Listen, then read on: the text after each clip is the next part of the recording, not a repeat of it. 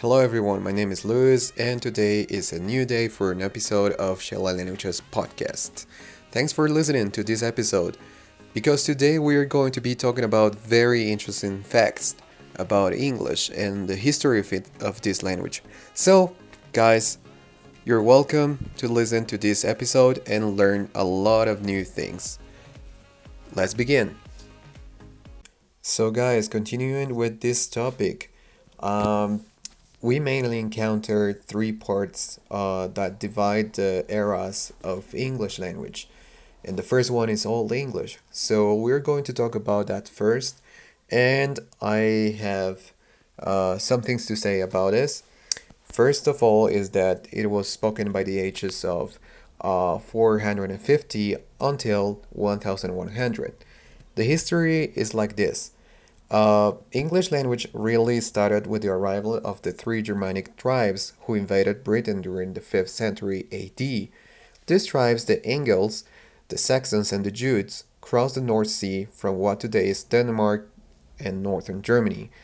At the time, the inhabitants of Britain spoke a Celtic language, but most of the Celtic speakers were pushed west and north by the invaders, mainly into what is now Wales, Scotland, and Ireland. The Angles come from England. Uh, that is that was the the name at the time of uh, of the origin or the lands that these people uh, came from, and their language was called English, from which the words England and English are derived. The language n- now known as the Old English was soon adopted as the common language of this relatively remote corner of Europe. Although you and I find it hard to understand Old English, it provided a solid foundation for the language we speak today and gave us many essential words like be, strong, and water. Okay, so talking about this uh, era of English language, I found a little extract or little conversation of two people speaking this a very ancient form of English. So let's have a listen. Spreches du elde English? Yes, ik spreche elde English. Hmm. Nerto Danwolf? ik neem Danwolf, vriend. Eh, uh, Hva er du? Ik om Samham. En hva er du, vriend? Ik om Kevin. Kevin? Du varst du såna welde? Yes, ich luvie såna welde. God, who eld er du? Ich um twa and twenty year. Nu, ich will gan a whither. West Hall, Samham. West Hall, friend. Now that we already talked about the Old English and now that we know how it sounded, uh, we are going to talk about the Middle English, which was uh, by the ages of 1100 and 1500. Between these uh, years, this Middle English was spoken. So, first of all, we have the Viking invasion. With the Viking invasion, but who are the Vikings? Well, the Vikings are just a tribe of Nordic people that ransacked their way through northern and northwestern Europe for 1,000, 1,200 years uh, ago. So Old English was uh, mixed up with Old Norse, the language of Viking tribes. Old Norse ended up giving English more than 2,000 new words, including, for example, give, take, egg, knife, husband, run, and Viking. And then we have the second era within this Middle Age, English, and that was the French uh, invasion or the French uh, the French were coming to, uh, you know, adapt some words and okay, let's let's let's see how the story goes. Although English was spoken widely on the British Isles by 1000 AD, the Norman invasion established French as the language of royals and of power. So it means that French was a very fancy language at the time, and everybody wanted to just speak French. And then all English was left to the peasants, to the poor people, let's say. And despite its less glamorous status, it continued to develop, grow by adopting a whole host of Latin and French words, including everyday words such as beer, city, fruit, and people, as well as half of the months of the year, by adopting and adopting French words. The English language also became more sophisticated through the inclusion of concepts of words like liberty and justice. So this is um, also an audio that I found on the internet that uh, actually you, you you can actually hear a little bit of how this Middle English sounded. Uh, in my opinion, it sound it sounds a little bit uh, Germanic still, a little bit, but with uh, a lot of more sophisticated sounding in it. So let's have a listen. When that April with his shore is sota, the drocht of March hath pierced to the rota, and bathed every vine in switch liqueur, of which thereto engendered is the floor. When Zephyrus eke with his sweeter breath, in spirit hath in every holt and heath, the tender crop is, and the younger son hath in the ram his half cosy run, and smaller food is mark and melodie, that slepen al the night with open ear. So pricketh him nature in her courages, and longen folk to go on pilgrimages, and palmeres for to saken stranger strondes, to ferna halloes, coos in sundry londes.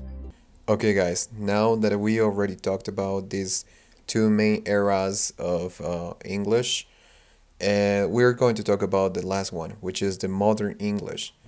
And it is subdivided because the, the first division is early modern English, and then the second one is last modern English. So, uh, the, the early modern English is from 1500 until 1800. It lasted just uh, 300 years. So, here we have that the tempest ends in a storm. Why? Because in the 14th uh, until the 15th century, following the Hundred Years' War with France that ended uh, in the French rule of the British Isles, English became the language of power and influence once again. It got further boost through the development of English literature and English culture, spearheaded by William Shakespeare. Shakespeare is very, very famous and he influenced on the development of English language. And its unique and rich culture is hard to grasp. That's pretty clear. And the man is said to have invented at least 1,700 words for the modern English. That's outstanding.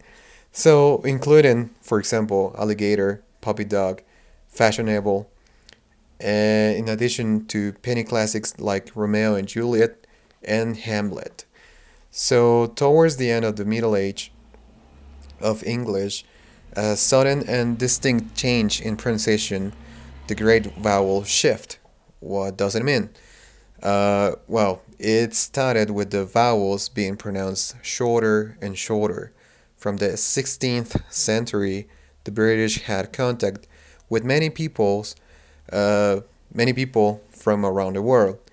This and the renaissance of classical learning meant that many words and phrases entered the language. The convention of printing also meant that there was now a common language in print, which was like very, very important at the time because printing information was one of the big things that actually helped the humanity to overcome this uh, uh, era of uh, Middle Ages, and you know, like information was spread at that time. So books became cheaper and more people learned to read. Printing also brought standardization to English. Spelling and grammar became fixed. And the dialect of London, where most people uh, publish uh, uh, houses, had an, and this uh, house of London was uh, one of the biggest printer that uh, published the the books and all the information that they were reading at the time. So um, English spelling grammar uh, were fixed, and then after that, more and more information was printed and published. So that was the the first or the early modern English, and then we have the last modern English, and it is from the 1800s until the present. The main difference between early modern English and late modern English is vocabulary. Late modern English has many more words, arising from the two principal factors. Firstly, the Industrial Revolution and technology created a need for new words. That is pretty obvious. And secondly, the English speaking world has at the center of a lot of scientific progress. Scientific advances went hand in hand with the evolution of the language. So let's listen to one of these uh, audios that uh, show you a little bit of how was the uh, early modern English, and then we'll listen to the English that we now know uh, with some phrases or some adopted things from all these eras. So let's have a listen. Why, sir, his hide is so tanned with his trade that he will keep out water a great while, and your water is a sore decayer of your horse and dead body. Here's a skull now. This skull has lain in the earth three and twenty years. Whose was it? A whoreson mad fellow's it was. Whose do you think it was? Nay, I know not. A pestilence on him for a mad rogue. I poured a flagon of Rhenish on my head once. This same skull, sir, this same skull, sir, was Yorick's skull. Alright, people, so we already talked about the different eras, the three main eras of English. But uh, what is more important here is that right now, in this modern English, the 21st century, uh, English is still evolving. Why? Because uh, the development, for example, of the local dialects and slang in countries as US, South Africa, New Zealand, and in cities as New York, Oxford, and Singapore, uh, the incorporation of uh, new vocabulary into everyday English is amazing. English is in a constant state of flux. That is, uh, that is evident that it is happening nowadays. Vocabulary alone is increasing at a pace that at approximately 1,000 new words and approved words per year. So imagine that. That is a lot of new words that you have to learn. There's a lot of uh, new expressions and new constant uh, uh, acquisition of vocabulary. So, and uh, these uh, words are just considered important enough to be added into the main dictionary, into the big dictionaries that we already know, as the Oxford Dictionary and so on. So, talking about, for example, the new words that are created, they are spread uh, via, for example, uh, email, the and mainly social media because nowadays we use a lot of social media to communicate. So a lot of people are just uh, adopting new words or creating new words, and they're being spread just because of media. Uh, also, uh, it means that you will have to learn it, but at the same time is uh, in constant evolution. Uh, I think that it happens in every language because uh, every day you have to learn something new. And I have something important here to talk about, and that is the the words that are combined or they're called the blended words a word that combines the meaning of two of two words and here I have an example for example bromance. it is formed it is formed from brother and romance, and the meaning is that you have uh, a good relation um, with someone else I mean like I'm a man. I, I, I really have like a good friendship with another man. So that could be a bromance. That is the meaning of that. And well, that's everything for today. I hope you enjoyed this episode. Uh, thanks everyone for listening to these episodes of uh, Shell Languages. I'll be posting more episodes pretty soon. So always stay tuned and check the community on Facebook by the name of Shell Languages. So, guys, I'll be always posting more episodes on this community, also on uh, the podcast platforms that I already tried. So, stay tuned always to receive more information about this podcast. And I'll be always expecting for your answers about uh, and comments as well about these episodes. I hope you liked it and have a nice day.